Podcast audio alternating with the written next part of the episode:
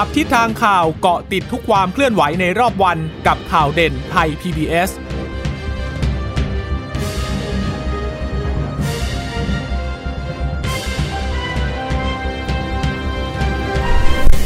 สวัสดีค่ะ สวัสดีค่ะต้อนรับคุณผู้ฟังสู่ข่าวเด่นไทย PBS นะคะ เราพบกันเป็นประจำทุกวันจันทร์ถึงศุกร์บ่ายๆแบบนี้ค่ะ อัปเดตข้อมูล อัปเดต ข้อมูลข่าวสารที่เกิดขึ้นในรอบวันนะคะ เช่นเคยกับดิฉันจีราชาตาเอี่ยมรัศมี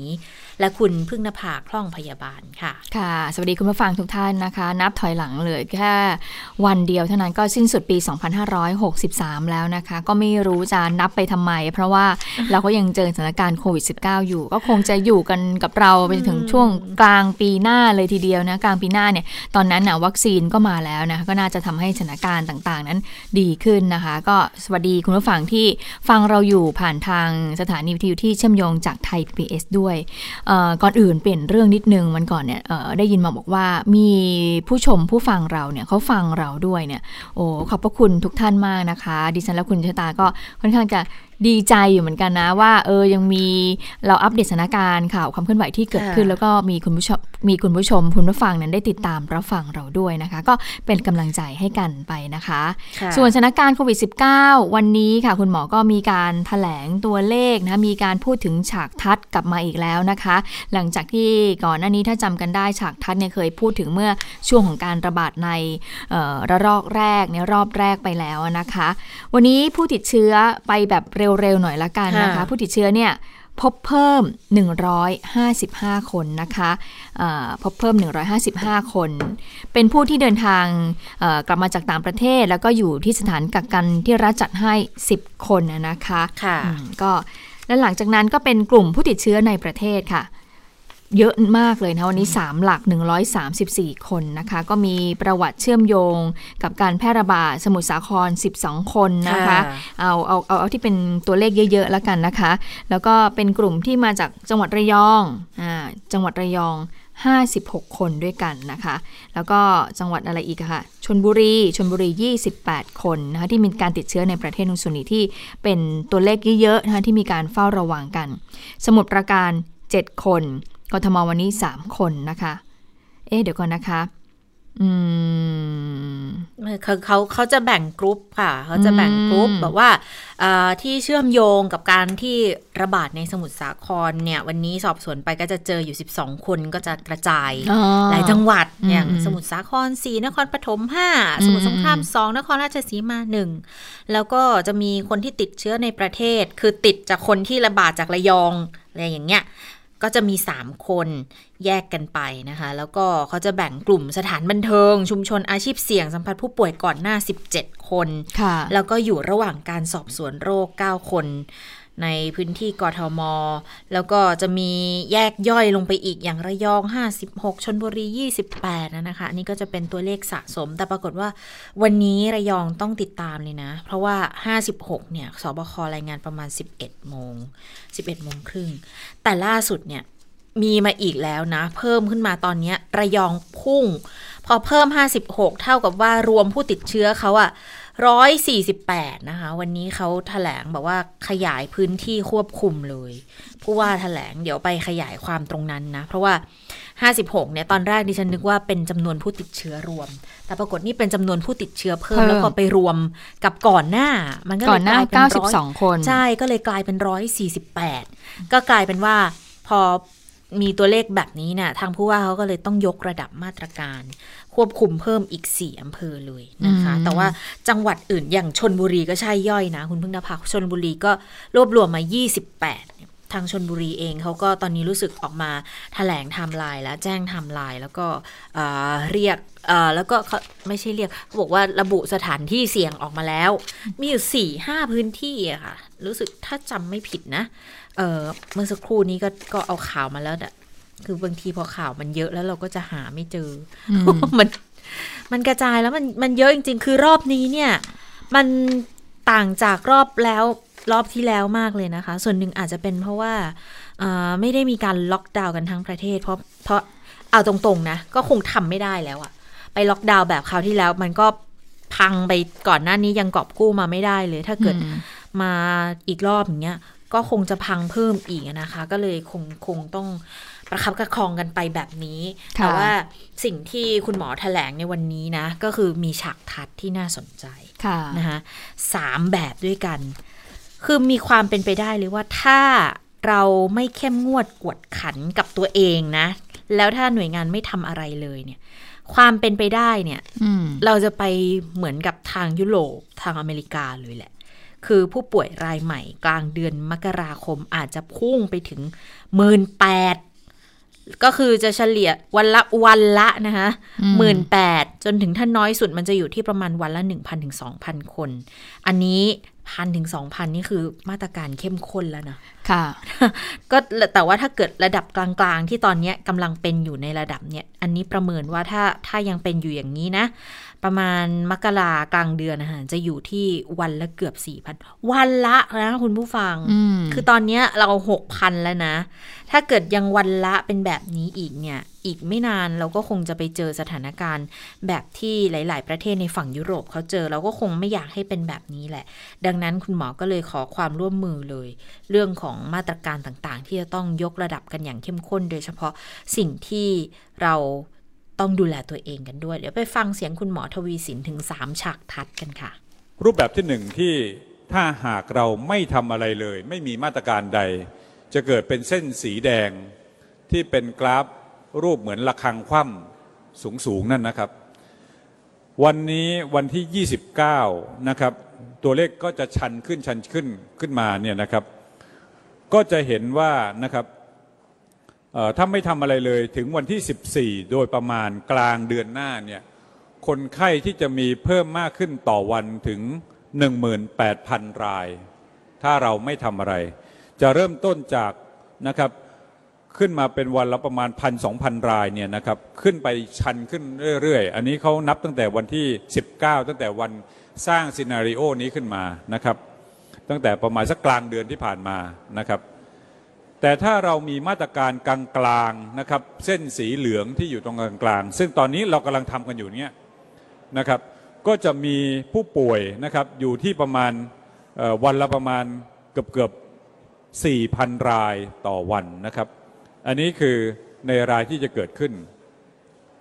เป็นรายใหม่ต่อวันนะครับ อันนี้ก็จะเกิดขึ้นมา ก็เรียกว่าถ้าสะสมแป๊บแป๊บแป๊บก็เป็นหมื่นนะครับ แต่ถ้าเราทำมาตรการอย่าง เข้มข้นขึ้นมา ก็จะเป็นสีเขียว ซึ่งพวกเราเคยทำกันได้นะครับ ไม่ว่าจะเป็นเรื่องของการใส่หน้ากาก การล้างมือบ่อยๆ ก็จะอยู่ที่ประมาณน้อยกว่าพันรายต่อวันระลอกสองระลอกใหม่ หรืออะไรก็แล้วแต่นะครับ ในภาษาที่แล้วแต่คนจะใช้เลยนะครับ ผมตอนนี้ผมก็พูดตามคำของนักวิชาการนะครับ เราไม่อยากให้เห็นภาพเส้นสีแดง ซึ่งถ้าพูดถึงกลางเดือนหน้าเนี่ยนะครับตอนนี้แนวโน้มของเราขึ้นมาเป็นหลักร้อยหรือหลายร้อยเนี่ยมันยังอยู่ในเส้นสีส้มอยู่นะครับ ซึ่งนำเรียนว่าน่ากังวลใจมาก ค่ะก็คือยังอยู่ในเส้นสีส้มอยู่นะแต่ว่าก็ยังเป็นอะไรที่น่ากังวลใจอยู่เหมือนกัน ถึงแม้ว่าจะมีการดำเนินการมาตรการเข้มข้น คือทุกคนเนี่ยเอ่อลักษณะแบบ new normal สวมหน้ากากอนามัยล้างมือบ่อยๆ มันก็มีตัวเลขเนี่ยวันรับเกือบ 1,000 คนก็ถือว่าเยอะเหมือนกันนะคะคุณอืมเชอตานะคะเพราะฉะนั้นค่ะแล้วเนี่ยอย่างไรแล้วเนี่ยก็คงจะต้องระมัดระวังตัวเองอย่างมากทีเดียวนะคะ แล้วคุณหมอก็พูดถึงบอกว่าที่ประชุมสบคเนี่ย มีการวิเคราะห์สถานการณ์ปัจจุบันกันด้วยว่า มีการติดเชื้อเนี่ยในปัจจุบันนี้มันเป็นอย่างไรนะคะ ก็แบ่งออกเป็น 2 กลุ่ม กลุ่มแรกก็คือการติดเชื้อจากบุคคลไปสู่บุคคลนะคะ ตรงนี้เนี่ยก็แยกออกเป็นบอกว่า คือบุคคลบุคคลก็คือว่าบุคคลหนึ่งคนหนึ่งเนี่ยไปพื้นที่เสี่ยง แล้วก็ไปทำกิจกรรมเสี่ยง อันนี้เนี่ยจะเป็นการติดรายบุคคลและอย่างที่สองก็คือว่าบุคคลคนหนึ่งเนี่ย ไม่ทราบ แล้วก็อาจจะเข้าไปในพื้นที่เสี่ยง แล้วก็ไม่ระมัดระวัง แล้วก็ได้สัมผัสหรือว่าใกล้ชิดกับผู้ติดเชื้อขึ้นมา อันนี้เป็นกลุ่มแรกนะคะ คือการติดเชื้อบุคคลไปสู่บุคคล แต่ว่าอย่างที่สองนี่แหละค่ะที่คุณหมอมีความเป็นกังวลมากก็คือ ติดเชื้อเป็นกลุ่มก้อน สาเหตุก็มาจากการเข้าร่วมกิจกรรมต่างๆ เช่นที่จังหวัดระยองเป็นต้นที่อาจจะมีผู้ติดเชื้อเนี่ยเข้าไปยังบ่อนพนัน แล้วก็ทำให้เกิดการพูดคุยการตะโกนกันและเกิดการติดเชื้อกัน ตรงส่วนนี้แหละที่คุณหมอเป็นห่วงว่าจะต้องมีการดำเนินการอย่างไรบ้างนะคะเพราะว่าไม่ใช่แค่บ่อนพนัน แต่ว่าพูดถึงเรื่องของงานเลี้ยงงานปาร์ตี้ หรือว่างานที่มีคนมารวมกันมาก ๆ ไปฟังเสียงของคุณหมอในประเด็นนี้กันค่ะ ส่วนกลุ่มที่สองซึ่งกำลังเป็นปัญหาอยู่ณตอนนี้ คือกลุ่มที่ติดเชื้อแบบกลุ่มก้อน เพราะสาเหตุจากการเข้าไปร่วมกิจกรรมต่างๆ ซึ่งถ้าเป็นงานเลี้ยงสังสรรค์ การประชุมเราไม่ว่ากันครับ นี่คือสิ่งที่เกิดขึ้นในชีวิตประจำวัน แต่ว่าถ้าเลี้ยงสังสรรค์สามารถที่จะถอยลงได้ไหม งานประชุมอาจจะใช้เป็น video conference ได้ไหมนี่คือทิศทางที่จะต้องทำกับอันที่สองคือการลักลอบดำเนินการ ซึ่งอันนี้ จะพูดว่าอะไรไงฮะเจ็บปวดหัวใจคนไทยเหลือเกินตอนนี้ ผมฟังข่าวดูในโซเชียลมีเดียทั้งหลาย สะท้อนภาพนี้กันอย่างอื้ออึงเลยนะครับ ทั้งการเล่นพนันการมั่วสุม การปาร์ตี้การอะไรก็แล้วแต่นะครับ ซึ่งออกมาแล้วเป็นภาพที่ที่ผมบอกสีเทาๆ สีดำๆอะไรทั้งหลายนี่ออกมา แล้วเป็นตัวเลขที่ทำให้เกิดการติดเชื้อสองหลักสามหลักกันขึ้นมานี้ เพราะตรงนี้เป็นส่วนใหญ่ นี่คือสิ่งที่ ป้องกันได้จัดการได้ และนำมาสู่กระบวนการที่จะต้องควบคุมขึ้นมาค่ะนี่ก็เป็นสิ่งที่จะต้องเร่งเร่งในการรับมือกันในขณะนี้นะคะ เพราะว่าสถานที่ที่มีการลักลอบเปิดเล่นการพนันเนี่ย ต้องดูแลกันเต็มที่เลยนะคะแล้วก็มีการเพิ่มมาตรการในลักษณะที่บอกว่าลงไปถึงชุมชนนะคะอย่างอสมอะไรอย่างเงี้ยก็ต้องคุมเข้มกันเหมือนกับลักษณะต้นปี เพียงแต่ว่าจะไม่ได้มีการล็อกดาวน์เหมือนที่เคยเกิดขึ้นแล้ว มาตรการเนี่ยถ้าฟังจากที่สบคเล่าให้ฟังมาเมื่อเมื่อตอนตอนเที่ยงนะคะบอกว่าทางสบคชุดเล็กเนี่ยเขาวิเคราะห์สถานการณ์ บอกว่าการระบาดแบ่งเป็น 2 กลุ่มอย่างที่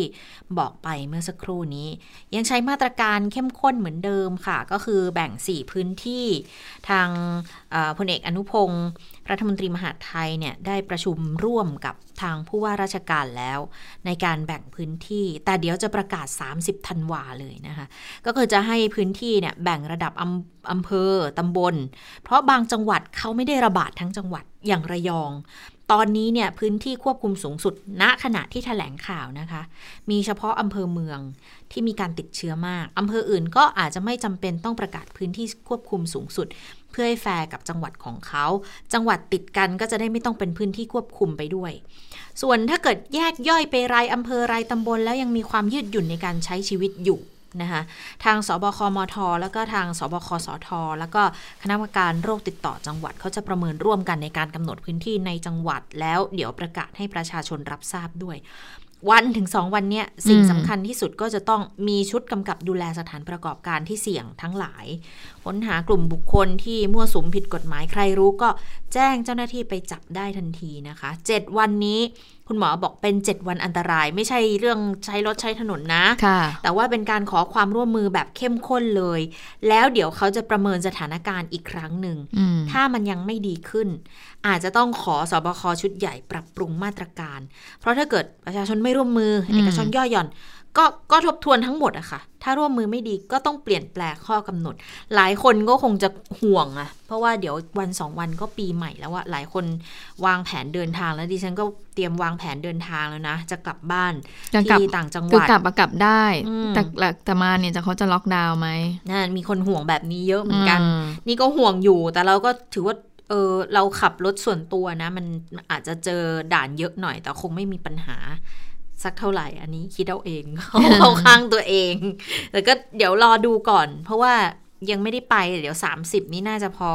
ประเมินได้แล้วนะคะ ว่าจะเป็นยังไงนะคะจัดกิจกรรมจะอะไรยังไงเนี่ย คุณหมอบอกบางจังหวัดเขาปิดบางสถานที่ปรับมาตรการกันบ้าง แต่จังหวัดอื่นที่ติดเชื้อนี่ตอนนี้ 45 จังหวัดทั่วประเทศแล้วอะค่ะ ก็ต้องตามผู้ว่าแต่ล็อกดาวน์เนี่ย อาจจะไม่ถึงขนาดนั้นเนาะอืมอืมก็คือคุณหมอยืนยันว่าไม่มีการล็อกดาวน์แน่นอนเลยนะคะ แต่ว่าในแต่ละพื้นที่ที่มีความเสี่ยง หรือว่าเป็นพื้นที่ควบคุมสูงสุดเนี่ยอย่างเช่นที่ที่เรารู้กันก็คือค่ะสมุทรสาครใช่ไหมคะแล้วก็ระยองระยองตอนนี้เนี่ยก็มีประกาศเป็นพื้นที่ควบคุมเนี่ยเอออยู่ที่อำเภอเมืองใช่ไหมคะว่าพบผู้ติดเชื้อจำนวนมาก แต่ว่าล่าสุดเนี่ยจะเอ่อพูดกับให้คุณผู้ฟังไป เพราะว่าล่าสุดเนี่ยเขามีการเพิ่มพื้นที่ค่ะควบคุมสูงสุดขึ้นมาอีกหลายพื้นที่ด้วยกัน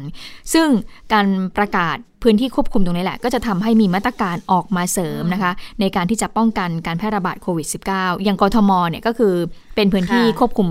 สูงสุดเหมือนกันเพราะฉะนั้นไม่ไม่เพื่อควบคุมเฉยๆอ่าเป็นพื้นที่อันดับสองอันดับสองอ่าเป็นคือรองจากสมุทรสาครเป็นค่ะพื้นที่ควบคุมแต่ว่าทางกทมเนี่ยเขาก็มีการประกาศมาตรการอะไรออกมาอย่างเช่น มีการปิดสถานที่บางอย่างที่ไม่ให้เอ่อไปมั่วสุมกันนะคะอ่าไม่ให้ไปรวมกันเยอะๆนะคะค่ะอะตรงนี้คุณหมอก็เลยบอกว่าฉะนั้นแล้วเนี่ย การฉลองปีใหม่ในปีนี้ก็แตกต่างไปจากเดิม ซึ่งแต่ละพื้นที่ก็จะแตกต่างกันคุณภาพชีวิตในตอนนี้ของแต่ละพื้นที่ก็จะแตกต่างกันด้วย ไปฟังเสียงของคุณหมอในประเด็นนี้กันค่ะ ทั่วไปเป็นอย่างไรก็ต้องดูตามประกาศ ถ้าบอกว่าคนสมุทรสาครก็ต้องเปลี่ยนไป เพราะว่าตรงนั้นยังมีเคอร์ฟิวอยู่ ของทางระยองก็จะต้องรอท่านผู้ว่าประกาศอีก นี่คือสิ่งที่ มีคุณภาพชีวิตไม่เหมือนกันแล้วนะครับสำหรับสถานที่ต่างๆ แต่ 40 กว่าจังหวัด 45 จังหวัดที่ว่าประประกาศออกมาว่ามีการติดเชื้อ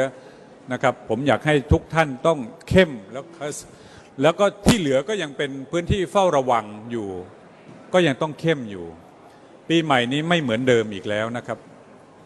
และตอนนี้อัตราการติดเชื้อสอง รายสามรายขึ้นเออสองหลักสามหลักขึ้นมา ก็อาจจะทำให้เราจะต้องปรับตัวเองให้มากขึ้น เป็นความห่วงใยของทางมาตรการของทางกระทรวงสาธารณสุขเมื่อเช้านี้คุยกันทางท่านปลัดกระทรวงสาธารณสุขเป็นประธานในการประชุม ก็อยากจะให้มีการสื่อสารขึ้นมาว่าเราจะต้องช่วยกันให้มากขึ้น แต่ที่สำคัญที่สุดก็คือว่าก็ไม่ต้องไปกระทบมากกับเรื่องของการ เอ่อเรียกว่าอะไรนะการขับเคลื่อนเศรษฐกิจ คือไม่ถึงขนาดล็อกดาวน์ถามว่าต้องล็อกดาวน์ไหมไม่ล็อกดาวน์แน่นอนครับยกเว้นบางพื้นที่ที่จะประกาศออกมาเป็นสีแดงอย่างสมุทรสาคร ตรงนั้นก็คำว่าอ่าเอ่อพื้นที่ควบคุมสูงสุดก็จะอยู่ตรงนั้น แต่พื้นที่อื่นๆยังคงเหมือนเดิมนะครับค่ะก็พื้นที่ควบคุมสูงสุดพื้นที่อื่น ๆ ก็ยังคงเหมือนเดิม อย่างพื้นที่กทมที่คุณพึ่งนภาบอกว่า คงไม่ได้ สูงสุดเหมือนกับทางสมุทรสาคร หรือว่าบางพื้นที่ของระยองนะ แต่ว่าก็เมื่อวานเนี่ยประกาศไปแล้วปิดพื้นที่เสี่ยง สนามม้า สนามชนไก่ สนามโค สนามปลากัด สถานอาบอบนวดสถานบริการนะคะสถานที่ลักษณะเดียวกันเนี่ย แล้วก็ที่เคร่งครัดคือโรงภาพยนตร์โรงละครโรงมหรสพอันนี้ต้องกำหนดเว้นที่นั่งนะคะยกเว้นครอบครัวเดียวกัน หรือว่าคนที่มาด้วยกัน แต่จริง ๆ คือ เมื่ออาทิตย์ก่อนไปดูหนังเขาก็ก็ก็ยังเว้นที่นั่งอยู่นะ ส่วนใหญ่ก็จะเป็นแบบกำหนด 2 เว้น 1 2 เว้น1นะคะ แล้วก็สถานจำหน่ายสุราอาหาร อันเนี้ยคุณหมอบอกยังขายได้ค่ะ แต่ว่ามีรายละเอียดเข้มงวดมากขึ้น แล้วจะเริ่มดำเนินการตั้งแต่เมื่อวานไปจนถึงวันที่ 4 เลย ก็รองรับในช่วงเทศกาลปีใหม่ที่บอกว่าสถานการณ์มันก็คงไม่ปกตินะ แต่จังหวัดอื่นก็ดูตามพื้นที่เลยเดี๋ยวเขาก็คงประกาศ สิ่งที่คุณหมอแนะนำสิ่งที่คุณหมอเชิญชวนกันปีใหม่นี้คือขอไปค่ะ ไม่ใช่โควิดนะ อาจจะอาการอืมกรดไหลย้อนทำให้มีเสลดเพิ่มขึ้น เออแต่โควิดเขาบอกไอแห้งนี่ไอไม่มีเสลดนะ ถ้าเรามีเสลดนี่เซฟหน่อยใช่ไหม ไม่ไม่รู้เหมือนกันดิเกี่ฉัยนวไหก็มแยกไม่ค่อยจะเกี่ถูยวกไหมแล้วเดี๋ยวนี้ไม่มั่นใจตัวเองเหมือนกัน อืมค่ะ แต่ว่าใกล้ปีใหม่เนี่ย ถ้าใครหลายคนอยากดูแลสภาพกายสภาพจิตนะ สิ่งหนึ่งที่ทำได้คือสวดมนต์ค่ะสำนักงานพระพุทธศาสนาบอกไม่ได้จัดใหญ่ คือไม่ได้จัดสวดมนต์ข้ามปี แต่ว่าถ้าจะทำทำได้ทุกที่อืมสวดออนไลน์อย่างเงี้ย ทุกคนทำได้แน่ ๆนะคะ นอกจากกายดีจิตก็ต้องดีด้วย หลายคนก็บอกเอ่อ สวดมนเนี่ยมีผลร่างกายไปด้วยนะทำให้ความสงบของจิตเนี่ยภูมิคุ้มกันในร่างกายจะสูงขึ้นความเครียดลดลงดิฉันว่าน่าจะไปในแง่ของพอมีสมาธิแล้วความเครียดมันลงพอความเครียดลงมันก็ทำให้ภูมิคุ้มกันเราดีขึ้น เพราะเพราะเวลาถ้าไปหาหมอพอบอกว่าเครียดปุ๊บอะมันจะเป็นที่มาของปัญหาที่ตามมาหลาย ๆ อย่างเลยนะ แล้วพอจิตใจผ่อนคลายนะทุกอย่างมันก็ค่อนข้างจะผ่านไปได้นะคะแต่ว่าปีใหม่เนี่ยคุณหมอก็ฝากบอก ขอให้ผ่านไปอย่างมีความสุข ในไม่ไปในที่ไม่ควรไปที่ไหนไม่ควรไปก็ไม่ต้องไปนะคะ แล้วก็ช่วยกันภาวนาให้ผ่านพ้นเรื่องร้ายที่มีการติดเชื้อไปด้วยกัน ข่าวดีที่คุมได้ในช่วงปีใหม่เนี่ยก็ขอให้เกิดขึ้นด้วยนะคะค่ะ ไปดูความคืบหน้าการรักษาผู้ว่าราชการจังหวัดสมุทรสาครกันนะคะ ท่านก็เป็นบุคคลที่เป็นผู้ว่าแล้วก็ลงไปพื้นที่แรกๆนะในช่วงที่มีการแพร่ระบาดของแรงงานต่างด้าวแรงงานข้ามชาติตรงส่วนนี้นะคะ แล้วเมื่อวานนี้เนี่ยทางศบคก็เพิ่งจะแถลงออกมาบอกว่า ทางผู้ว่านั้นติดเชื้อโควิด -19 นะคะวันนี้ก็มีความคืบหน้าอาการป่วยของคุณหมอค่ะ จากนายแพทย์ประสิทธิ์วัฒนาภา คณบดีคณะแพทยศาสตร์ศิริราชพยาบาลมหาวิทยาลัยมหิดลนะคะ ซึ่งวันนี้เนี่ยเขาคุณหมอประสิทธิ์เนี่ยเขาจะมีการไลฟ์อยู่แล้วนะคะ ในช่องมหิดล Channel นะคะ แต่ว่าออย่างที่ทราบว่าก็คืออผู้ว่าราชการจังหวัดสมุทรสาคร ท่านวิรศักดิ์วิจิตแสงสีเนี่ยไปรักษาที่โรงพยาบาลศิริราช ผู้สื่อข่าวก็เลยถามว่า อาการของออผู้ว่าเป็นยังไงบ้างนะคะ ซึ่งคุณหมอประสิทธิ์ก็บอกว่าอาการดีนะคะ ตอนนี้เนี่ยท่านก็อยู่ในห้อง ICU แยกโรคนะคะ ก็มีการติดตามอาการอย่างใกล้ชิดก็มีการให้ยานะคะถ้าก็เลยทำให้คุณหมอนอกจากจะพูดเรื่องของยาแล้วคุณหมอยังพูดถึงการเตรียมพร้อมเรื่องของถ้าหากว่ามีการแพร่ระบาดมากกว่านี้ ยาที่เราสำรองไว้มีเพียงพอหรือไม่ ไปฟังเสียงของคุณหมอประสิทธิ์กันค่ะ ดีอยู่ก็เชื่อว่าจะดีนะ อันดับแรกเนื่องจากว่าได้ยาพาวิพิลาเวียเข้าไปแล้วตั้งแต่ต้นต้องบอกยาตัวนี้ต้องได้เร็ว มีงานวิจัยหลายชิ้นซึ่งตอนนี้ยืนยันตรงกันแล้วต่อให้มียาอยู่ในมือแต่ถ้าให้ช้าก็จะไม่ได้ประโยชน์นั้นถ้าได้เร็วก็อาจจะหยุดป้องกันความเสียหายที่เก็บลงกับเนื้อปอดหรือส่วนอื่นๆเอาไว้อย่างได้เร็วแล้วก็อยากให้ตอนนี้เรามียาพาวิพิลาเวียเยอะเยอะก็สามารถสั่งซื้อเพิ่มเติมได้ด้วย อันนี้ดีกว่ารอบแรกแน่เพราะรอบแรกเราไม่มียาอยู่ในมือเลย รอบแรกนี่น่าเป็นห่วงจริงๆรอบนี้สิ่งที่ต้องระวังกันนิดหนึ่งคือ N95 อ่าก็ฝากตรงนี้ไว้ด้วยนะครับว่าถึงเวลาที่เกิดของแช้ขึ้นมาเยอะจริงๆบุคลากรด้านสุขภาพจะต้องใช้ N95 ตอนนี้ N95 มีการใช้ข้างนอกด้วย แล้วก็บริษัทที่ผลิตที่เดิมก็จะส่งให้กับเราตอนนี้เขาก็ไม่สามารถส่งให้เราได้แล้วขออนุญาตไม่บอกชื่อบริษัทแล้วกันเนี่ยไม่สามารถส่งให้เพราะตอนนี้ทั่วโลกแยกกันแล้วอะ ที่โยกกลับมาใช้เพราะเนื่องจากจำนวนผู้ป่วยเพิ่มเยอะขึ้นนั้นดีที่สุดประเทศไทยเรามีการทำงานวิจัยว่า N95 ที่ใช้เนี่ยถ้าเราถอดเก็บอย่างดี เราสามารถไปฆ่าเชื้อแล้วกลับมาใช้ซ้ำได้ถึง 4 ครั้งนั้นตอนนี้ใช้สำหรับคนที่จำเป็น แล้วก็ต้องเก็บเพื่อให้สามารถใช้ซ้ำได้อย่างน้อย 4 ครั้ง เพื่อให้เรามีเอกาให้เพียงพอส่วนอื่นๆ เช่นชุดหมีอื่นๆ ที่รอบแรกขาดๆเนี่ยรอบนี้เราถ้าไม่ ถล่มทลายจริง ๆ เชื่อว่าพอค่ะคุณหมอยังบอกว่าขั้นตอนการรักษานอกจากเฝ้าระวังเเรื่องของการหายใจของ ผู้ว่าวีรศักดิ์แล้วนะคะก่อนนี้ก็มีการจ่ายยาฟาวิเพลาเวียให้ด้วยนะคะ พร้อมกับยืนยันว่าเอ่อผู้ว่าวีรศักดิ์เนี่ยสามารถกลับมาทำงานได้อย่างแน่นอนนะคะ ซึ่งบุคคลใกล้ชิดหรือว่า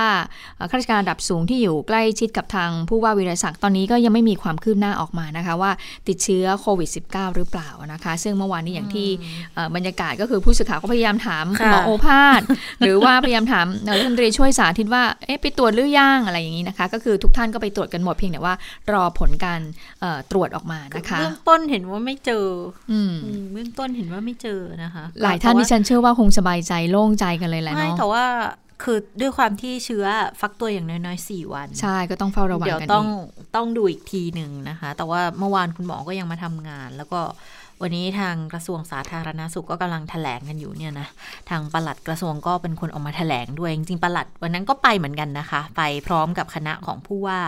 ของรัฐมนตรีว่าการด้วยนะคะที่เอ่อตลาดกลางกุ้งเอ๊ะใช่หรือเปล่าไปที่ตลาดกลางเลยไหมที่ไปกินกุ้งนะใช่ค่ะอ่าไปด้วยนะคะ แต่ว่าก็ก็ป้องกันตลอดคือไม่ไม่ได้ถอดหน้ากากไม่ได้อะไรดังนั้น ก็จัดว่าอยู่เป็นความเสี่ยงต่ำนะคะ ก็ เอออันนี้ก็เป็นอีกสถานการณ์หนึ่งที่ก็พอเห็นภาพแบบนี้เราก็รู้สึกว่าจริง ๆ เวลาถ้าไปพื้นที่ที่มันมีความเสี่ยงอย่างเงี้ยอาจจะต้องแบ่งทีมกันหน่อยเนาะสำหรับใครที่เป็นผู้บริหารแล้วต้องเป็นคนสั่งการอำนวยการสถานการณ์ต่าง ๆ เนี่ยนะคะ ถ้าเกิดลงพื้นที่แล้ว หลังจากนี้อาจจะต้องแยกกันหน่อย เพราะว่าภาพที่เห็นนี่คืออธิบดีเหมือนกับไปกันทั้งกระทรวงเลยอะอืมอืมแล้ว ไปทั้งปลัดรองปลัดทั้งสองคนก็ไปกันหมดเลยนะคะ ตอนหลังอาจจะต้องมีการวางแผนเยอะกว่านี้แล้วนะ อันนี้เป็นฝากเป็นความห่วงใยก็แล้วกัน นะคะ ส่วนนายกรัฐมนตรีค่ะ ก็วันนี้เป็นการประชุมคอรมอนัดสุดท้ายด้วยนะคะ แล้วก็นายกก็เชื่อว่าช่วงปีใหม่ก็คงไม่ถึงขั้นล็อกดาวน์อะค่ะ แต่ก็ฝากสวัสดีปีใหม่ให้กับประชาชน แล้วก็ขอให้ทางคอรมอเนี่ยทำงานเชิงรุกเพิ่มมากขึ้นด้วยนะคะ อย่างที่บอกวันนี้ ประชุมคอรมอนัดสุดท้ายของปี 63 แล้ว ลเอกประยุทธ์ก็ขอความร่วมมือคอรมอทั้งคณะนะคะ บอกว่าบังคับใครไม่ได้มากหรอก แต่ว่าต้องทำทุกอย่างให้สอดคล้องตามกฎหมาย ให้พร้อมรับสถานการณ์ต่างๆ ฝากคอรมอทำงานเชิงรุกมากขึ้นนะคะ บูรณาการร่วมกัน ยึดหลักโปร่งใสตรวจสอบได้ต้องเดินหน้าไปด้วยกันนะคะ เรียกว่าเป็นการรวมไทยสร้างชาติ ส่วนประชาชนช่วงปีใหม่เนี่ยขอให้เดินทางกลับภูมิลำเนาโดยสวัสดิภาพ เพราะอย่างที่รู้ว่าตอนนี้ก็มีการระบาดของโควิด -19 อยู่ ก็ขอให้เดินทางไปและกลับมาด้วยความสุข เดินทางก็สวมใส่หน้ากากอนามัยตลอดการเดินทาง ถ้าเป็นไปได้ก็เก็บตัวที่บ้าน 14 วัน ถ้าพบว่าตัวเองเสี่ยงหรือถ้ามีอาการป่วยก็ไปพบแพทย์นะคะ การเดินทางข้ามจังหวัดนายกบอกความจริงก็ไม่ควรไปหรอกช่วงนี้ แต่ถ้าถ้า ไปก็ต้องไป แต่ก็ต้องยอมรับการตรวจสอบตามมาตรการของเจ้าหน้าที่นะ โดยเฉพาะจังหวัดที่มีการระบาดของโควิด -19 เนี่ยค่ะ ส่วนกรณีบ่อนพนนันว่ายังไงนายกก็บอกรัฐบาลก็ต้องแก้ไขต่อไปล่ะ ผมสั่งลงโทษขั้นต้นไปละตอนนี้มีข้อมูลโซเชียลมีเดียมาบอกว่า มีบ่อนพนันตรงนั้นตรงนี้ข้าราชการถ้ารู้ข้อมูลแล้วไม่ดำเนินการก็ระวังตัวนะคะนายกบอกผมไม่ทราบหรอกแต่ว่า ก็ต้องดำเนินการ ใครทำดีอยู่แล้วก็ขอให้ตั้งใจทำงาน ส่วนสถานบันเทิงคนที่ไปก็ต้องร่วมมือด้วยเหมือนกันนะคือขอความร่วมมือทุกภาคส่วน ตอนนี้รู้สึกนายกรัฐมนตรีไปพื้นที่จังหวัดระยองนะคะ ก็บอกว่าก็เดี๋ยวจะระวังตัวเองให้มากที่สุด จะไม่พูดคุยโดยไม่จำเป็น ผมก็ไม่อยากป่วยไม่อยากเจ็บเพราะต้องทำงาน ก็จะระวังตัวเองเหมือนกันอืมก็คงจะอ้างอิงในกรณีที่ ผู้ว่าสมุทรสาครนะลุยพื้นที่จนตัวเองก็ติดโควิดไปด้วยนะคะ ตอนนี้ที่นายกจะลงพื้นที่ก็ก็ไปให้กำลังใจเจ้าหน้าที่ค่ะว่าตอนนี้ทุกจังหวัดเหนื่อยกันหมดเลยอืมก็ต้องเออขอบคุณประชาชนด้วยที่เป็นห่วง แต่คำถามบอกว่าหลังปีใหม่เนี่ยต้องล็อกดาวน์ทั้งประเทศไหมอืมอันนี้ขึ้นอยู่กับปฏิการปฏิบัติตัวของทุกคนนะคะ ถ้าทุกคนร่วมมือกันก็คาดหวังว่าจะไม่ไปถึงจุดนั้นก็ต้องมีศรัทธา ยืนยันบอกว่านี่ ไม่ใช่เวลาทำการเมืองแล้วแต่ว่าเป็นเวลาดูแลพี่น้องประชาชนก็ต้องขอบคุณที่ร่วมมือกันด้วยนะคะค่ะ ซึ่งคำถามนี้แหละนะคะ เรื่องของมีการประกาศล็อกดาวน์ไหมหลังจากผ่านพ้นเทศกาลปีใหม่มา ก็ไปถามรองนายกวิษณุเครืองามอยู่เหมือนกันนะคะ เป็นไปได้หรือเปล่าที่คอรมอจะล็อกดาวน์รองนายกวิษณุก็บอกว่าไม่ถึงขนาดนั้นนะ เพราะว่านายกเนี่ยก็ได้ปรารบมาก่อนหน้านี้แล้วว่า ในช่วง 7 วันระหว่างวันนี้เนี่ยจนถึงปีใหม่เนี่ยจะเป็นช่วงที่อยู่ระหว่างการประเมิน เพราะว่าความรุนแรงจะยังไม่มาก แม้ว่ากระจายไปยังในหลายพื้นที่ก็ตาม จึงไม่เป็นเหตุผลที่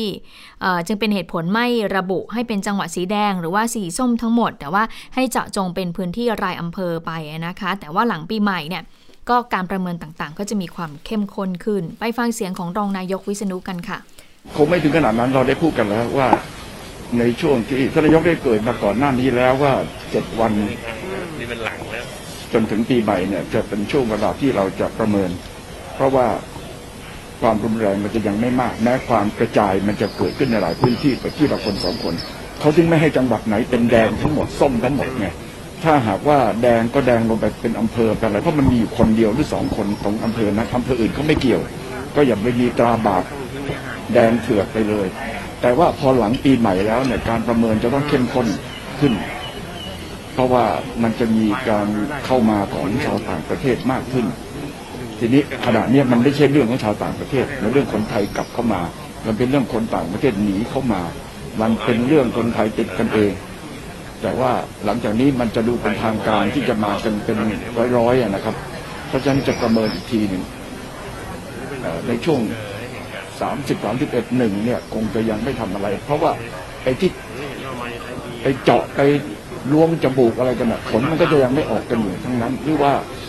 ควอรันทีน 14 วันผลมันจะไม่ออก มันจะออกประมาณวันที่ 3 ที่ 4 ส่วนใหญ่ฉะนันตรงนั้นถ้าตัวเลขมันน่ากลัวจะได้คิดกันอีกทีว่าทำยังไง จะไปเจอไอ้ตอนวันเด็กวันครูวันตรุษจีนนั่นแหละถ้าเกิดว่าไม่ถึงขั้นล็อกดาวน์นี้จะมีมาตรการอะไรออกมาก็ทุกวันนี้มันก็คล้าย ๆ อยู่แล้วนะครับ ให้ผู้ว่าการจังหวัดแต่ละจังหวัดมีอำนาจไอ้ไอ้ข้อกำหนด ตามพระราชกำหนดฉุกเฉินเมื่อวันสองวันนั้นน่ะมันไม่ได้ล็อกอะไรทั้งสิ้น แต่ว่าให้อำนาจว่าถ้าจำเป็นให้ผู้ว่าการจังหวัดทำความจริงไม่ต้องมีอะข้อกำหนดนี้ผู้ว่าใช้กฎหมายโรคติดต่อทำได้เลย แต่ว่าผู้ว่าจะสั่งไปโดยไม่มีความมั่นใจพระกำหนดไปคุ้มครองให้ผู้ว่ามีความมั่นใจ เพราะฉะนั้นพระกำหนดจึงออกมาว่า ถ้ามีเหตุเกิดขึ้น จะปิดบ้านจะปิดเมืองจะปิดอะไรก็ตามทีผู้ว่าจัดการปิดได้เลยตามกฎหมายโรคติดต่อ และคุณได้รับความคุ้มครองตาม ข้อกำหนดนี้ เพราะฉะนั้นจะทำให้มีความมั่นใจยิ่งขึ้น ค่ะ คุณจิรตาคะแต่ว่าในเรื่องของการที่จะรับนักท่องเที่ยวต่างชาติเข้ามาค่ะแล้วก็ให้ลดการกักตัวเงียบหายไปเลยเนาะหลังจากที่เราพบผู้ติดเชื้อในประเทศเพิ่มขึ้นนะคะ ก็อย่างที่รองนายกบอกตอนนี้เนี่ยเอ่อกลุ่มหลักๆเนี่ยที่พบผู้ติดเชื้อก็มาจากคนไทยที่เดินทางกลับเข้ามา ส่วนใหญ่กลุ่มนี้ไม่น่ามีปัญหา เพราะว่าอยู่ในสเตทควอรันทีนแล้วก็พื้นที่ชายแดนที่ตอนนี้เรามีความเข้มงวดอยู่ เพราะว่าเรามีจังหวัดที่อยู่ติดกับ ทางประเทศเพื่อนบ้านเราเนี่ยหลายจังหวัดด้วยกันนะนะคะ แล้วก็เป็นเรื่องที่การเกิดการแพร่กระจายเกิดขึ้นในคนไทยด้วยกันเอง อย่างตอนนี้ที่รู้นะคะ ก็มีในจังหวัดที่เป็นคลัสเตอร์ใหญ่ๆ ก็คือสมุทรสาครค่ะระยอง แล้วก็ตามมาด้วยจังหวัดชนบุรีนะคะ ส่วนเรื่องของการจับภูมิลำเนาในช่วงเทศกาลปีใหม่ทำได้หรือเปล่านะคะ รองนายกวิษณุก็บอกว่า ทำได้ก็วางแผนไปท่องเที่ยวตามจังหวัดต่างๆ ได้นะคะ แต่ว่าไม่มีการห้ามเคลื่อนย้ายประชาชน แล้วก็ขอให้ระวังเรื่องของอุบัติเหตุด้วยนะคะ ทีนี้ผู้สื่อข่าวก็เลยถามบอกว่าแล้วรองนายกอนุทินล่ะไม่มาประชุมคอรมอท่านก็บอกว่าก็ถือเป็นเรื่องดี เพราะว่าได้ลาประชุมแล้วก็เป็นการเอ่อกักตัวเพื่อดูแลอาการกักตัวเองนะเพื่อดูแลอาการไปนะคะซึ่งเออรองนายกบอกว่าก็เคยทำมาก่อนนะ เป็นตัวอย่างที่ดีเพื่อเมื่อตัวเองรู้ว่ามีความเสี่ยงก็ป้องกัน ก่อนหน้านี้ก็มีอดีตรัฐมนตรีคลัง คุณอุตตมก็เคยปฏิบัติมาแล้วอืมเมื่อไม่มีการติดเชื้อก็มาทำหน้าที่ได้ตามปกติ ซึ่งค่ะหากไม่มีวาระที่เกี่ยวข้องกับคุณอนุทินโดยตรง ก็อาจจะไม่จำเป็นต้อง video conference หรือว่าระบบซูมเข้ามาค่ะ ค่ะ ซึ่งถ้าเกิดคุณอนุทินเออคุณอนุทินไปร่วมประชุมวันนี้สิจะเป็นข่าวใหญ่อืมนะคะเพราะว่าทราบอยู่แล้วว่าตัวเองก็อยู่ในกลุ่มเสี่ยงด้วย ถึงแม้ผลตรวจเบื้องต้นจะออกมา บอกว่าไม่ติดเชื้อแต่อย่างที่เราคุยกันเมื่อสักครู่ ระยะฟักตัวอย่างน้อยๆ 4 วัน นั่นก็หมายความว่าจากวันแรกที่ไปเจอความเสี่ยงมาเนี่ย ตรวจแล้วครั้งแรกก็อาจจะต้องรออีกสัก 3-5 วัน แล้วค่อยตรวจอีกทีหนึ่งนะคะนนี่ก็เลยกลายเป็นประเด็นที่ก็เป็นสิ่งที่หลายหลายคนก็น่าจะต้องเอ่อ เขาเรียกไงเมมโมรีเอาไว้ด้วยว่าเออระยะฟักตัวมันอยู่ประมาณนี้นะ เราจะได้รู้แล้วเราจะได้เพิ่มการเฝ้าระวังเพิ่มมากขึ้นด้วยนะคะ ทีนี้อย่างที่เราคุยกันเมื่อสักครู่อย่างระยองที่ออผู้ติดเชื้อเพิ่มขึ้น จนทำให้ต้องมีการยกระดับเพิ่มมากขึ้นเนี่ยนะคะค่ะอ่าเพิ่ม 56 ยอดสะสมตอนเนี้ย148 ก็ทะลุแซงกรุงเทพไปเรียบร้อยแล้วเป็นอันดับ 2 ไปแล้วนะคะ ดังนั้นผู้ว่าก็เลยประกาศพื้นที่ควบคุม 4 อำเภอค่ะ ก็จะมีบ้านฉาง อำเภอนิคมพัฒนาอำเภอบ้านค่าย แล้วก็อำเภอแกลงด้วย อันนี้เพิ่มเติมนะ เพราะว่าก่อนหน้านี้เนี่ยพื้นที่อำเภอเมืองเป็นอยู่แล้ว พื้นที่ควบคุมอยู่แล้วนะคะ ก็เพิ่งแถลงไปเมื่อตอนบ่ายนี่เองนะคะเออที่อำเภอเมืองเนี่ยตอนนี้มีผู้ติดเชื้ออยู่ 116แกลงมีอยู่ 3 บ้านค่ายมีอยู่ 4 บ้านฉาง 1 เขาชะเมา 2 นิคมพัฒนาอีก 2ดังนั้นก็เลยต้องออพื้นที่เฝ้าระวังเพิ่มบ้านฉางนิคมพัฒนาบ้านค่าย แล้วก็อำเภอแกลงด้วย แต่ไม่รู้ทำไมที่เขาชะเมามี2คนถึงถึงได้ ไม่เป็นพื้นที่ควบคุมสูงสุดก็ไม่รู้นะ แต่ว่าอาจจะเป็นเพราะว่าดูสถานการณ์ในบางพื้นที่ตามพื้นที่แล้วเขาอาจจะจบแค่เคสตรงนี้มันก็เป็นไปได้เหมือนกันว่าอยู่ในการเฝ้าระวังไปแล้วเรียบร้อยนะคะ เหตุการณ์นี้เนี่ย ทำให้ต้องปิดโรงเรียนทั้งจังหวัดเลยค่ะ สถานบริการผับบาร์สถานบันเทิงทั้งจังหวัดเลย ศูนย์เด็กเล็กผู้สูงอายุอ่าศูนย์เด็กเล่น ผู้สูงอายุอาบอบนวดร้านเกมร้านเน็ตคลินิกเสริมความงามด้วย อุทยานด้วยห้องสมุดด้วย ร้านสักโรงมหรสพสวนน้ำห้างสรรพสินค้าก็จะยกเว้นซูเปอร์มาร์เก็ตนะคะธนาคารสถานที่ราชการร้านมือถือเนี่ย อันนี้สำคัญก็ยังเปิดได้อยู่ร้านอาหารก็ กลับบ้านอย่างเดียว ห้ามจำหน่ายห้ามบริโภคเครื่องดื่มแอลกอฮอล์ในร้านอาหารนะคะ ที่สำคัญเขามีเพิ่มเติมตรงนี้ที่ระยองนะ ห้ามเคลื่อนย้ายแรงงานข้ามชาติแรงงานต่างด้าวอันนี้สองจังหวัด ไม่ใช่สองจังหวัดต้องบอกสองพื้นที่ควบคุมสูงสุดกับพื้นที่ควบคุม จริง ๆ ทั้งประเทศแหละแรงงานข้ามด้าวคือห้ามห้ามเคลื่อนย้ายห้ามเข้าห้ามออกอยู่แล้วนะคะ จากพื้นที่เดิมของตัวเองแต่ถ้าเป็นของระยองอันนี้ที่ให้พิจารณาเพิ่มเติมก็คือ คนคนไทยและแรงงานไทย ขอความร่วมมือค่ะ ในลักษณะว่างดเดินทางกลับภูมิลำเนา แล้วก็ขอความร่วมมือผู้ประกอบการเลย บอกว่าอาจจะจ้างทำงานช่วงปีใหม่เนี่ย เพราะว่าถ้าไปสมมติถูกกักตัว 14 วันไม่ให้เชื้อกระจายนั้นก็จะมีปัญหาในภายหลัง อันนี้ก็เลยเป็นการออขอความร่วมมือขึ้นมานะคะ ในการที่จะไม่ให้เดินทางกลับต่างจังหวัด ในช่วงเทศกาลแบบนี้ แต่ว่าค่าจ้างน่ะ ถ้าเกิดจะจ้างก็ต้องจ่ายแบบวันหยุดนะอืมแต่ว่าเห็นผู้ว่าบอกตอนนี้หลายโรงงานเขาเสนอตัวเหมือนกัน เขาบอกอยากจะได้ช่วยเหลือพนักงานด้วย เขาจะได้มีรายได้ในช่วงนี้ด้วยนะคะอืมค่ะเมื่อสักครู่นี้ก็พูดถึงเรื่องจังหวัดระยองไปแล้วค่ะใช่ไหมคะดิฉันขอเพิ่มเติมนิดหนึ่งนะคะ จังหวัดชนบุรีนะอืมตอนนี้ผู้ป่วยยืนยันรายใหม่นะคะเอ่อ12 คนทำให้ยอดสะสมตอนนี้เนี่ย 36 คนแล้วอืมก็อยู่ในอำเภอเมืองบางละมุงสัตหีบนะคะเยอะเหมืก็อนกันนะถือว่าเนี่ยเป็นคลัสเตอร์ที่เยอะเหมือนกัน แล้วก็บอกว่าลึกๆแล้วเนี่ย ที่จังหวัดชนบุรีขึ้นเนี่ย ส่วนหนึ่งอะไม่รู้เกิดจากการที่ไปท่องเที่ยวไปที่ระยองในบ่อนพนันเป็นท่องเที่ยวที่ระยองอืมหรือว่ามีบ่อนอยู่ในพื้นที่เอ่อที่ไหนหรือเปล่า แล้วก็ทำให้คนกลุ่มนี้นั้นไปรวมกันนะคะก็ทำให้เป็นเอ่อเป็นสาเหตุที่ทำให้ มีการติดเชื้อจำนวนมากนะคะ ผู้ว่าก็บอกอย่างนี้ค่ะ ทางผู้ว่าบอกว่าผู้ป่วยใหม่ 12 คน ตอนนี้ 36 คนไปแล้วนะคะ และล่าสุดเนี่ยทางสสจชลบุรีก็ออกมาตรการเร่งด่วนแล้วก็ขอให้ประชาชนท่านใดที่เดินทางไปสถานที่ดังต่อไปนี้นะจะเป็นจุดเสี่ยงนะคะ ก็ประกอบด้วยธนาคารกรุงไทย สาขาสัตหีบหมู่ 5 จังหวัดชลบุรีในวันที่ 9 ธันวาคม ตลาดสหชัยหมู่ 5 สัตหีบในวันที่ 11 ธันวาคม ศูนย์สุขภาพชุมชน สัตหีบนะคะอ่าในวันที่ 9 ธันวาคม รถตู้โดยสารสายสีน้ำเงินส้ม จากสัตหีบไประยองนะคะในวันที่ 12 ธันวาคม รถตู้โดยสารสายสีน้ำเงินส้ม จากจังหวัดระยองไปสัตหีบแล้วก็ศาลเจ้านาจาอืมตำบลอ่างศิลา อำเภอเมืองชนบุรี แล้วก็ร้านอาหาร MK สาขาเซ็นทรัลพลาซาชนบุรีในวันที่ 26 ธันวาคมนะคะอืมก็ เข้าไปดูข้อมูลได้ในสาธารณสุขจังหวัดชนบุรี น่าจะมีข้อมูลทำหลายที่ชัดๆ แล้วก็ไปดูนะว่าตัวเองเนี่ยอออยู่ในความเสี่ยงที่ไปอยู่ในสถานที่นั้นหรือไม่นะคะ ถ้าเกิดว่าพบว่ามีความเสี่ยงก็ถ้ายังไม่มีอาการก็ให้กักตัวเองหรือว่าให้ดูอาการ ค่อยๆ ดูถ้าเกิดเริ่มมีอาการก็ให้ไปตรวจเชื้อหาเชื้อว่ามีโควิด -19 หรือเปล่านะคะ ก็เป็นความคืบหน้าเหตุการณ์ที่เกิดขึ้นจังหวัดชนบุรีค่ะ ค่ะ ใกล้ๆกันจันทบุรีก็มีเหมือนกันนะคะ ตอนนี้ฝั่งเปิดตะวันไทออกม์ไลน์เนออะอกมาแล้วอืมโอ้กวาดทั้งตะวันออกเลยนะ ตอนนี้ระสำระสายหมดเลย ทั้งเมืองจันทร์เนี่ยเขาเจอ 3 รายนะคะ จากที่ส่งตรวจไป 4 ก็เป็นคนที่เสี่ยงค่ะ เดินทางไปบ่อนพนันที่ระยองนี่แหละ แล้วเข้าพบแพทย์ครั้งแรกผลเป็นบวก เขาก็เปิดเผยไทม์ไลน์ออกมาแล้วเหมือนกันนะคะ บอกว่าตระเวนเล่นพนันในบ่อนสามจังหวัดเลยสามจังหวัดเลยนะอืมทั้งจันทบุรีระยองแล้วก็ตราดค่ะ มีรายแรกเนี่ยเป็นเพศชายอายุ 34 คนนี้อาชีพธุรกิจส่วนตัวนะ ภูมิลำเนาอยู่ที่อำเภอเมืองจันทบุรี วันที่ 15 เนี่ยเขาไปเล่นพนันใกล้ห้างตัวเมืองระยอง9โมง วันที่ 16 ก็ กลับเมืองจันทร์นะคะไปเล่นสงสัยจะทั้งวันเลยละ่ะ9โมงกลับมาอีกทีตีห้าเลย แล้วก็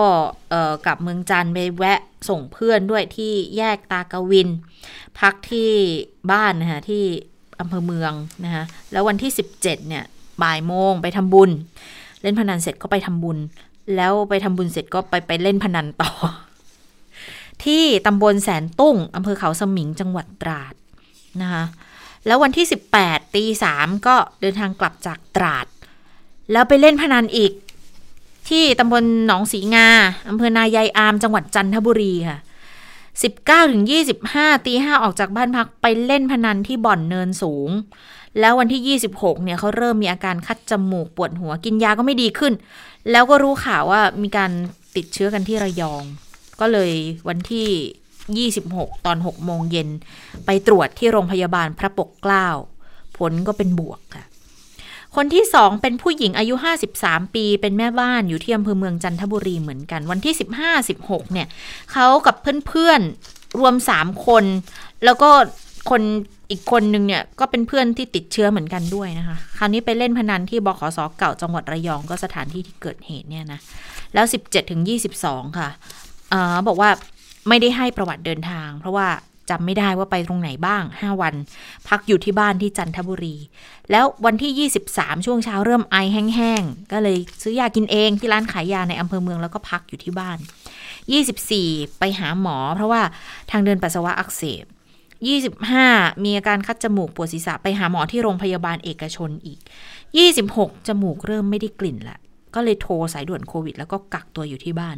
อันนี้ 24 25 นี่ไม่รู้ว่าโรงพยาบาลเอกชนนี่ที่ไปเจอนี่คุณหมอก็ต้องออคุณหมอบุคลากรทางการแพทย์ก็ต้องกักตัวไปด้วยหรือเปล่านะคะแล้ว 27 เขาก็เลยไปตรวจที่โรงพยาบาลพระปกเกล้าก็ได้ผลเป็นบวก ส่วนคนที่ 3 เป็นผู้ชายอายุ 54 ค่ะ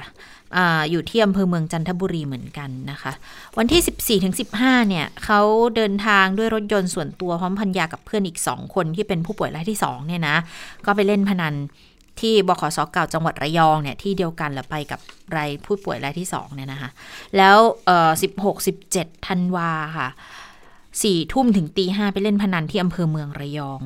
วันที่ 18อืมหนึ่งทุ่มก็กลับจันทบุรี 19ถึง22 อยู่ที่บ้านที่อำเภอท่าใหม่จังหวัดจันทบุรี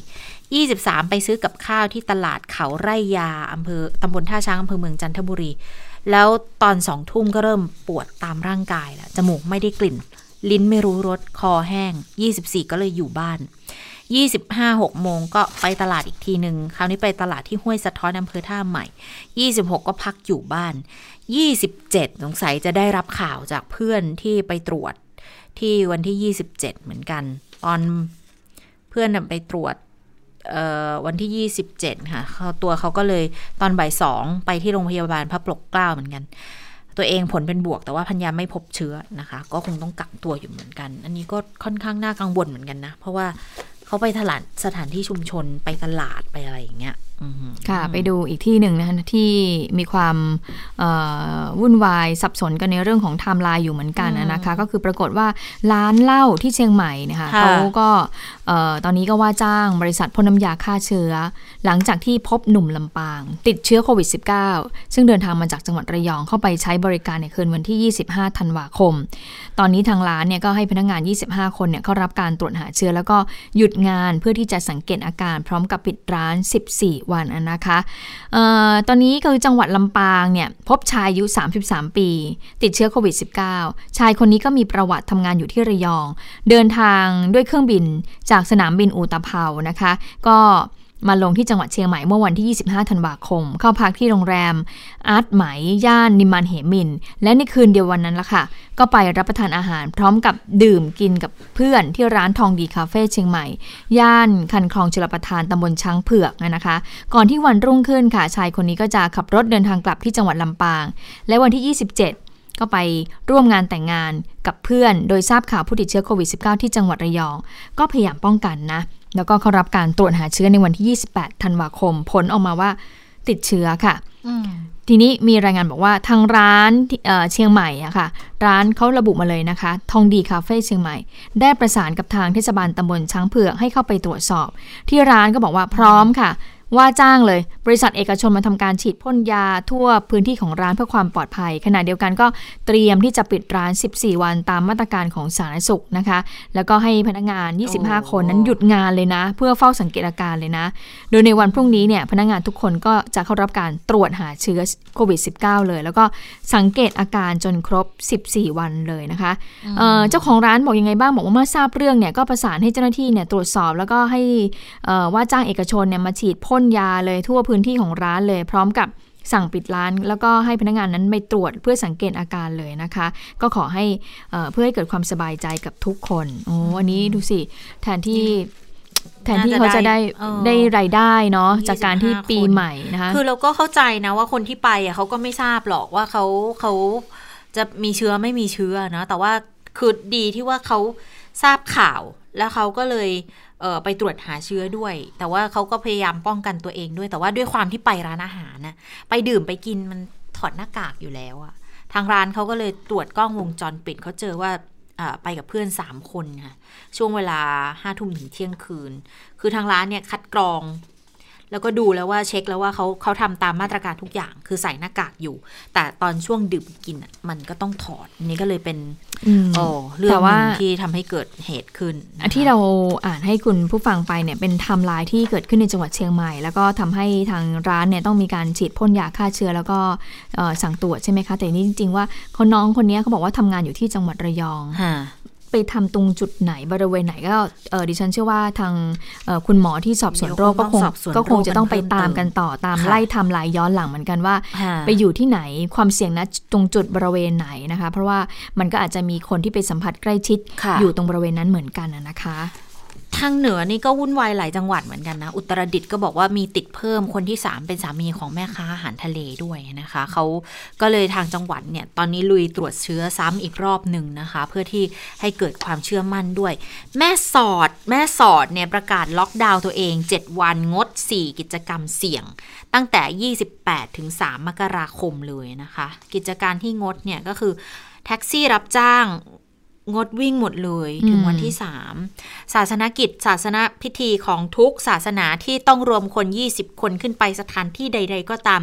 งดทั้งหมด ยกเว้นถ้าจำเป็นให้ขอนายอำเภอพิจารณาเป็นกรณี ร้านอาหารให้ไม่ให้งดรับประทานที่ร้าน และอาหารและและตามสถานที่สาธารณะก็ไม่ให้รับประทานด้วยอย่างสถานีขนส่งท่าอากาศยานต่างๆ สถานที่บริการร้านค้าตลาดจะต้องมีมาตรการป้องกันตามที่สาธารณสุขกำหนดโดยเคร่งครัด สถานที่เสี่ยงแพร่เชื้อโรงมหรสพสถานบริการผับบาร์คล้ายสถานบริการเล่นสนุกเกอร์บิลเลียดตู้เกมร้านเกมร้านอินเทอร์เน็ตคาราโอเกะสระว่ายน้ำสนามชนไก่ชนโคฟิตเนสศูนย์แสดงสินค้าศูนย์ประชุมอะไรต่างๆ ปิดหมดเลยนะคะ ก็จะเป็นช่วงตั้งแต่ 28 ถึง 3 มกราคมเลย โอ้ก็ค่อนข้างที่จะสาหัสอยู่เหมือนกันนะ แต่ว่า คือปีนี้ปิดใช่ไหมต้นปี แต่ปีหน้านี่เตรียมแบบว่า มีวันหยุดเพิ่มนะวันหอืยุดมเพิ่มอะสั้นๆนิดนึงค่ะสั้นๆวันหยุดเพิ่มมีวันไหนบ้างคะ ก็คอรมอเคาะออกมาแล้วนะคะค่ะปีหน้าเนี่ยจะมีวันหยุดรวม 24 วัน แล้วก็อย่างที่บอกเลยว่ามีวันหยุดของภาคด้วยแต่ละภาคนะคะ กรณีพิเศษที่จะเพิ่มขึ้นคือ 12 กุมภาพันธ์วันตรุษจีนอืมอันนี้เป็นครั้งแรกเลยที่ประกาศตรุษจีนเป็นวันหยุดราชการ คุณเชื่อไหมอินโดนีเซียตรุษจีนนี่เป็นวันหยุดราชการอยู่แล้วนะ แล้วเป็นมานานแล้วด้วย ทั้งทางๆที่ประเทศเขาคนจีนอาจดูแล้วสัดส่วนอาจจะไม่ได้เยอะเท่าไหร่ แต่ว่าก็ถือเป็นวันสำคัญ ก็เลยเป็นอ่าให้หยุดนะคะ แล้วก็ช่วงสงกรานต์12 เมษาจะได้หยุดเพิ่มอีกหนึ่งวัน เป็นกรณีพิเศษเหมือนกัน เดี๋ยวก่อนะเดี๋ยวคะพูดถึงเรื่องตรุ๊จีนก็ดีเหมือนกันนะคะ เพราะว่าช่วงนั้นน่ะตรุ๊จีนบางทีไรเนี่ยดิฉัน ต้องจำหยุดได้งามานพร้อมฝุ่นทุกทีเออเออ มาพร้อมฝุ่นแล้วเขาก็จะบอกว่าเอออย่าเผากระดาษนะเพราะฝุ่นมันจะขึ้นอะไรออ่าย่างเงี้ยอืมค่ะ ก็รองรับช่วงนั้นพอดีนะคะค่ะสงกราร12 หยุดเพิ่มนะคะค่ะแล้วก็เดี๋ยวหยุดราชการชดเชยวันเข้าพรรษา 27 กรกฎาคม64ค่ะ แล้วก็มีหยุดราชการกรณีพิเศษวันมหิดล 24 กันยา 64ค่ะอ่าวันหยุดประจำภาคภาคเหนือจะมีประเพณีไหว้พระธาตุ26 มีนานะคะ อีสานเป็นบุญบั้งไฟ 10 พฤษภาแล้วก็ใต้ศาสตร์เดือน 16 ตุลาคม อันนี้ก็จะเป็นการเคาะเพิ่มคือหวังที่จะให้กระตุ้นการท่องเที่ยว แต่ก็คงต้องดูสถานการณ์อีกทีหนึ่งค่ะค่ะเอาละค่ะได้เวลาสถานการณ์ในต่างประเทศแล้วนะคะสวัสดีคุณสาวรักษ์ค่ะ สวัสดีค่ะคุณผู้ฟังสวัสดีทั้งสองท่านค่ะสวัสดีโหค่ะฟังวันหยุดเพลินเลยเพลินดิฉันสงสัยเลยวันหยุดภาคเนี่ยคือหยุดทั่วประเทศไหมหรือไม่หยุดไม่ก็ไม่ภาคไงอ๋ออย่างงานคุณภาคเหนือก็ก็หยุเฉดพาะแค่ภาคเหนือ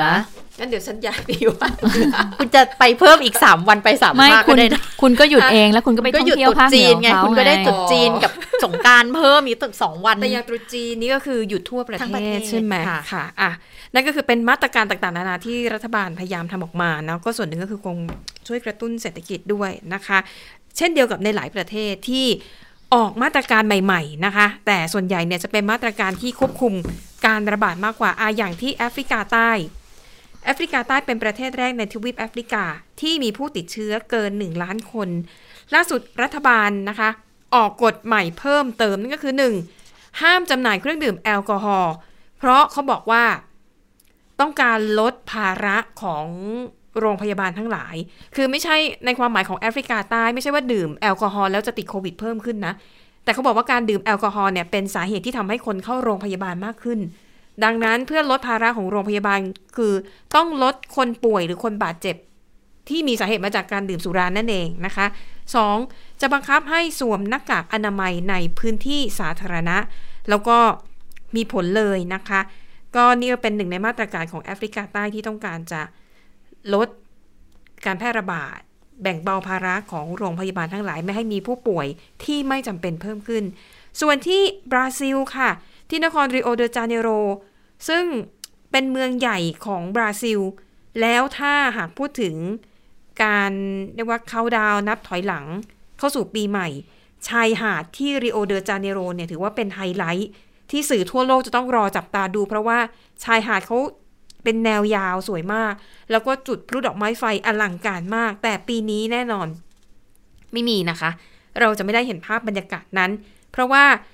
ทางการของนครริโอเดจาเนโรเนี่ยนะคะ สั่งปิดทางเข้าชายหาดทั้งหมด ในคืนวันที่ 31 ธันวาคมนี้ เพราะไม่ต้องการให้ประชาชนไปรวมตัวกันอย่างแออัด เหมือนกับทุกๆ ปีที่ผ่านมา ดังนั้นการฉลองเรียกว่าการนับถอยหลังเข้าสู่ปีใหม่ ในหลาย ๆ ประเทศ อย่างดีเราคงได้เห็นภาพการแสดงพลุดอกไม้ไฟ แต่คงไม่ได้เห็นคนแบบไปยืนแออัดกัน แล้วก็ร่วมกันนับถอยหลัง ปีนี้คงไม่มีภาพแบบนั้นนะคะ ส่วนที่ประเทศสเปนค่ะ สเปนเนี่ยเรียกว่ารัฐบาลก็แสบเหมือนกันนะคะ คือเขาก็มีนโยบายใช่ไหมคะ ให้ประชาชนเนี่ยเข้ารับการฉีดวัคซีน แต่ปรากฏว่าก็มีบะหลาย คือมันไม่ใช่บาบังคับ ปรากฏว่ามีชาวสเปนจำนวนไม่น้อยที่ไม่อยากฉีดวัคซีน รัฐบาลบอกไม่เป็นไร ไม่อยากฉีดไม่เป็นไร แต่รัฐบาลจะบันทึกชื่อของคุณไว้นะ ใครไม่ยอมลงทะเบียน ไม่ยอมฉีดวัคซีน ชื่อคุณจะถูกบันทึกไว้ในบัญชี แล้วบัญชีนี้จะถูกส่งต่อไปยังประเทศสมาชิกของสหภาพยุโรปประเทศอื่น ๆ ด้วยนะคะ นั่นหมายความว่าในอนาคตเนี่ยคนที่ไม่ยอมฉีดวัคซีนอาจจะมีผลต่อการเดินทางข้ามไปประเทศอื่น ๆ ในสหภาพยุโรป อันนี้ก็เรียกว่าเหมือนกับเป็นขู่ไกลๆนะ แต่รัฐบาลไม่ได้บอกว่าจดชื่อแล้วจะจะทำยังไงต่อไปนะคะอะนี่ก็เป็นมาตรการส่วนหนึ่งของในหลาย ๆ ประเทศที่ออกมานะคะ ส่วนที่นครนิวยอร์กของสหรัฐอเมริกาค่ะ ล่าสุดนะคะ ได้ขยายกำข้อกำหนดนะคะ เกี่ยวกับเรื่องการคือในช่วงหลายเดือนที่ผ่านมาเนี่ย ทางการนิวยอร์กออกกฎพิเศษนั่นก็คือ ห้ามการไล่ผู้เช่าออกจากที่พัก ในกรณีที่ผู้เช่าคนนั้นเนี่ยไม่มีเงินจ่าย ซึ่งแน่นอนเศรษฐกิจแบบนี้นะคะ ซึ่งการออกกฎที่ว่านี้เนี่ยมันกำลังจะสิ้นสุดในสิ้นเดือนนี้ แต่ว่าล่าสุดค่ะ ทางการนิวยอร์กขยายเวลาเพิ่มออกไปจนถึงเป็นสิ้นเดือนพฤษภาคมปี 64 ดังนั้นหมายความว่าคำสั่งศาลต่างๆ ที่อยู่ระหว่างการพิจารณาของศาลหรือศาลตัดสินออกมาแล้วว่าให้ไล่บุคคลคนนั้นออกจากที่พักของผู้เช่าเนี่ยให้ระงับไว้ก่อน แล้วจะไม่มีการพิจารณาข้อร้องเรียนชุดใหม่นะคะ แต่ เออทางการนิวยอร์กเนี่ยไม่ได้คุ้มครองเฉพาะผู้เช่าที่ไม่มีเงินจ่ายค่าเช่าเท่านั้น แต่เขายังคุ้มครองเจ้าของอาคารที่พักหรือว่าเจ้าของที่ดินที่เป็นรายย่อยนะคะ รัฐบาลให้เงินอุดหนุน เจ้าของห้องพัก เจ้าของที่ดินเหล่านี้ด้วย เพราะว่าถ้าช่วยแต่คนเช่า ไม่ช่วยเจ้าของห้อง เจ้าของห้องก็ลำบากสุดท้าย ห้องพักหรือว่าที่ดินก็อาจจะถูกธนาคารยึดไปก็ได้นะคะอะนี่ก็เป็นมาตรการให้ความช่วยเหลือด้านการเงิน เฉพาะที่นครนิวยอร์กเท่านั้นนะคะ ส่วนที่อังกฤษนะคะ ซึ่งกำลังระบาดรุนแรงเลยทีเดียว แล้วก็พบเชื้อกลายพันธุ์สายเเชื้อไวรัสกลายพันธุ์สายพันธุ์ใหม่ ปรากฏว่าล่าสุดค่ะ อังกฤษมีผู้ติดเชื้อโควิด -19 รายใหม่ เพิ่มสูงทำลายสถิตินะคะ ในเวลาแค่ 24 ชั่วโมง มีผู้ติดเชื้อรายใหม่เพิ่มขึ้น 41,385 คน แล้วก็มีผู้เสียชีวิต 350จดขออภัย 357 คนใน 1 วันนะคะ ก็เป็นการแพร่ระบาดที่รุนแรงขึ้นทำให้ศูนย์บริการสาธารณสุขแห่งชาติเนี่ยต้องออกมาเตือนบุคลากรทางการแพทย์ว่า เตรียมตั้งรับ อาจจะมีพายุผู้ป่วยโควิด -19 ล้นโรงพยาบาลเกิดขึ้นก็เป็นไปได้นะคะ ส่วนที่เกาหลีใต้ค่ะ พบผู้ติดเชื้อโควิด -19 กลายพันธุ์จากอังกฤษ กลุ่มแรกของประเทศ ซึ่งไวรัสสายพันธุ์นี้นะคะเขาเรียกชื่อว่า B117 เป็นผู้โดยสารที่เดินมาทางมาจากกรุงลอนดอนของอังกฤษ 3 คนนะคะ ซึ่งการค้นพบไวรัสกลายพันธุ์ในอังกฤษเนี่ยก็เลยทำให้ตอนนี้น่าจะมากกว่า 50 ประเทศทั่วโลกนะคะ ที่มีคำสั่งห้าม ผู้ที่เดินทางจากอังกฤษเข้าประเทศ แล้วก็ระงับเที่ยวบินต่างๆ นานาด้วยค่ะ ปิดท้ายไปดูที่อิสราเอลนะคะ ในเดือนมีนาคมปีหน้า เขาจะมีการเลือกตั้งใหญ่ แล้วก็แน่นอนเขาก็เดาว่าในช่วงเวลานั้นเนี่ยนะคะ เดือนเดือนมีนาคมการระบาดของโควิด -19 คงยังไม่ทุเลาเบาบางลงทางคณะกรรมการการเลือกตั้งก็เลยมีการปรับรูปแบบการลงคะแนนที่น่าสนใจนะคะ เขากำหนดแบบนี้เลยค่ะ คนติดเชื้อโควิด -19 สามารถลงคะแนนได้ ลงคะแนนแบบ drive thru เขาจะมีตู้ลงลงทะเบียนนะคะให้คนที่ติดเชื้อโควิดโดยเฉพาะเลยนะ มาลงได้ ส่วนคนที่ถูกกักบริเวณ หรือคนที่อยู่ในบ้านพักผู้สูงอายุ ไม่สะดวกที่จะออกมาใช้สิทธิ์เพราะว่าโดนกักบริเวณ เขาจะตั้งหน่วยเลือกตั้งในบริเวณนั้น เพื่อให้คนที่มีสิทธิ์เลือกตั้ง มีโอกาสได้ออกมาใช้สิทธิ์ให้มากที่สุดเท่าที่จะเป็นไปได้นะคะ อันนี้ก็เป็นเรื่องราวของโควิด -19 จากทั่วโลกค่ะ ค่ะ และทั้งหมดก็คือข่าวเด่นไทย PBS วันนี้นะคะ เราทั้ง 3 คนลาไปก่อน สวัสดีค่ะ สวัสดีค่ะ สวัสดีค่ะ